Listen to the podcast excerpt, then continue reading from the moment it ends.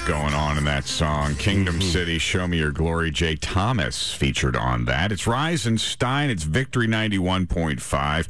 Ray Haynes in teaching Yom Kippur, Day of Atonement. But if we go all the way back to the beginning of 5780, last week, That's just 10 days, yeah. We have, uh, we talked a lot about what this year meant, uh, 5780. Now, this is obviously, we're getting ready for 2020 on the calendar. This is the Hebrew calendar, the biblical calendar, the day when creation began, when God made man. So we're going to go back there just this break, just to go back and kind of summarize back. If you missed it all, this is the this is summarizing quite a bit from last week. So understand that. But so at creation, uh, he spoke light into being. But there's more to the story than light because God spoke. Uh, we experience his voice. And before he could create the universe, he has to create a language to use. And he creates Hebrew, obviously, uh, Aramaic, they, what they, Paleo Hebrew, what they called it. He also created the building blocks of the universe in that he created with language. He spoke. So we know Jesus is the Word of God made flesh. So Hebrew numbers and letters are literally connected to the Word, connected to Jesus, and connected to how God is moving to advance His kingdom. In other words, He's given us a little roadmap a little picture, uh, kind of a dot to dot that we can follow. So that's why the Hebrew language is so valuable for encouraging and encountering, uh, encouraging us encountering Him. I would say Hebrew numbers are written uh, by using letters of the Hebrew alphabet. So every Hebrew letter also corresponds to a number, and because of this, numbers can spell words and words that up to numerical values. And understand the prophetic significance of the year ahead helps us better know what to expect. At least it helps me. I really, it really, really helped me and to focus. So the last 10 years where we ended 10 days ago, uh, 5779, all dealt with the 70 after that, 5770. So they all had the 70, 1, 2, 3, 4, all through 9. So that is the number in Hebrew called ayin. It looks like it's got two little eyes, basically. And so because it has to do with vision, how we see physically and prophetically. So we've been in this long season where God has been guiding us in how to see rightly through his eyes and by making his judgment. So on the Gregorian calendar, we're preparing to step into the year 2020, which is kind of cool, just because we'll get to be in 2020 all year long. But it's also perfect vision, right? So it's rather ironic that we're leaving the the ayin years and the question you're now going to have to answer this year is how do you see? One of the very first things God asked Jeremiah when he commissioned him as a prophet is, Hey, what do you see, Jeremiah? For I'm watching to see that my word is fulfilled. Mm-hmm. So as we begin 5780, stepping into the 80s, 80 is the 17th number in the Hebrew alphabet. So we're looking at the number 80 as well as the number 17.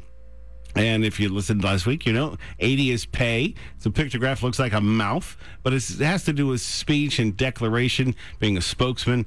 It's the 17th letter because there's only 22 letters in the alphabet. 80 is number 17, and it symbolizes overcoming the enemy and complete victory. Hmm. That is really, really important this year to get. So the mouth, overcoming the enemy, complete victory. Interestingly enough, there are 17 muscles in your tongue. what? 17 muscles in your I didn't expect you to go there. I know. It's like, what? So that's an odd little thing of, of uh, a connectivity of our creation.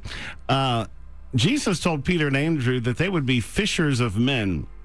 So letters and words they add up numbers, right? So in Hebrew, the word for fisherman is dayag. The letters, that's D A Y A G. There's actually no vowels, so it would just be the D, the Y, and the G. But the letters, which are numbers, add up to 17.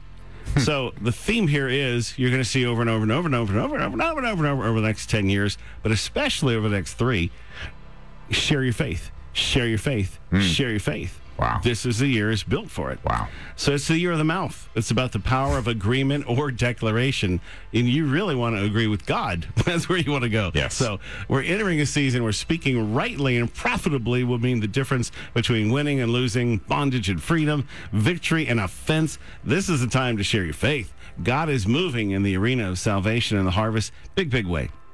Okay, now all of, you could go back uh, even today on our blog, and you can see the Hebrew numbers. But I'm just assuming that you got to listen to a little bit of last week and you know what I'm talking about. But the meaning of Hebrew letters comes from the first time they're used in Scripture. So when you take the pay, and a pay looks like a backwards C with a little thing hanging down, basically like a tooth. It's a side view of a mouth. So if you take the inside of that out and you know you color that in it would be another letter. It's the letter b for them. It's bait uh, the sound of b that is. So when you write the letter pay anywhere in hebrew the empty space inside forms the letter bait. So that letter is hidden inside pay and pay's hidden around bait. So they're directly related to each other always. So bait and pay they always something about them have to do with each other. So it's the first letter in scripture. It's the word beginning. And that's the sound you get.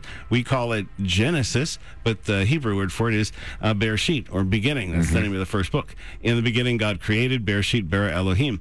So right after that first part is ETH or eth. It's the Aleph Tav. And there are two silent letters in the middle of, of that word, beginning. The Alpha and Omega, you're familiar in Greek, in Hebrew, he's the Aleph and Tav. So it's the first and last letters of the Hebrew alphabet. It's made, it looks like an X, I guess, is as close as you're going to get. There's a mm-hmm. yod, the little piece is a yod, the bottom piece, yod, and a big long one in the middle. So those are the hands of God, and that middle part uh, is a mediator. It's called the nail. So you have the hands of God connected by a nail. In the very first word of the Bible, and that letter is the name of God, the Word of God. It's so, so deep. It goes into detail last week, more on this, so I'm not going to dilly dally too long here. The number one also signifies unity. So that means God's presence. He will be even more present this year, and, and especially going into this decade. So the letter Tav, now left Tav, that's the name of God, the first and the last. The last there in Paleo Hebrew is a mark that amounts to the crossing of two sticks. Think of a cross, the cross of Christ. It forms a T. So the Tav is considered the mark of salvation or protection by God. One of the most important things here is, especially for the Day of Atonement, is Ezekiel 9. God put a mark, a Tav, on the foreheads of the men who sigh and cry over all the abominations that were being done in Jerusalem those without this mark were slain. You know, that's just so huge. You know, the Day of Atonement, so often we're, we, we can, or just Judgment Day, we're thinking about ourselves, but we're connected. And so it, it's actually not just about us, but it's also how we relate to his kingdom, to his mm-hmm. people. So it's believed by some that the letter Pei, which is the 80 here, is composed of two other letters, Kaf and Yod. It's the backwards C, and that little thing that hangs down is the Yod. So a Yod is the arm or the hand of God. The first letter in the name of God, Yahweh. It's also the first name in Jesus, Yeshua. It's the arm or hand of God. So the interesting thing is that's the little part. The backwards C uh, letter is the Kaf, K A F. It's a palm or a hand, and it's also what's contained in a hand, like you scoop water.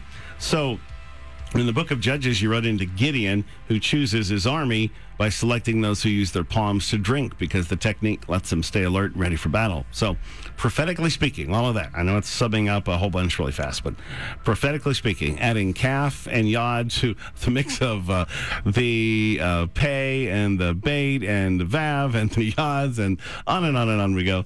All that mix brings in prophetically the coming year of 5780 deals with the hand or presence of God much more present in our dealings which means the supernatural element comes into play more to bring his kingdom and his will to earth. means he'll be raising up those he considers his chosen warriors. Uh, those are the judges, uh, who are defined not by selfish indulgence, but vigilance and the urgency of the battle drawing near. These warriors will be used to bring about God's justice. Remember, God's justice, not their own or their own agenda.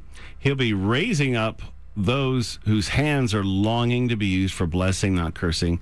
And I really think for us, I love the word victory, but expect the unexpected victory that only faith can bring. Think of the word mouth now. All right. The word is near you. It is in your mouth and in your heart. You know the verse from Romans 8. If you declare with your mouth Jesus is Lord, believe in your heart, God raised him from the dead, you will be saved. So, one of the most primary, most important things of the year and the next 10 years is evangelism. Use your mouth, share your hmm. faith. Also, anointing. The Spirit of the Lord is upon me, as Isaiah 61, because the Lord has anointed me to preach, proclaim, console. That's his command.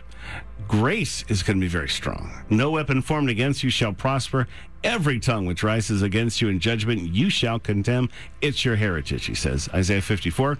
God will give us grace to silence the voice of the enemy, to stop the mouth of the accuser. This is a time you really want to be focused on him. And I threw in some history last year, going back 100 years. The last time the letter Pay was inactive, that was the Black Sox scandal, is when Babe Ruth got traded to the Yankees in the sports realm. I think it's funny because, you know, those are agreements. It's the mouth. Something happened, something was settled, but it, it changed everything. Likewise, the League of Nations was formed.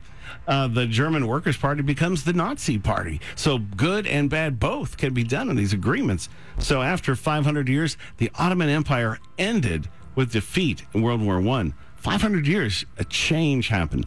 The Balfour Declaration that came in 1917 was recognized in 20 meaning Palestine, making Palestine a British mandate, and that led to the nation of Israel being established 28 years later in 47. So every significant thing, and that just that's a real short summary, was an agreement or a declaration.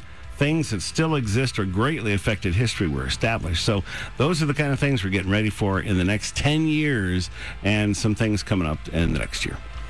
It's Victory 91.5. If you want kind of a visual of all of the things Ray was talking about, uh, I would normally not point you to Wikipedia, but they have a great chart and Yeah. and picture of the Hebrew alphabet.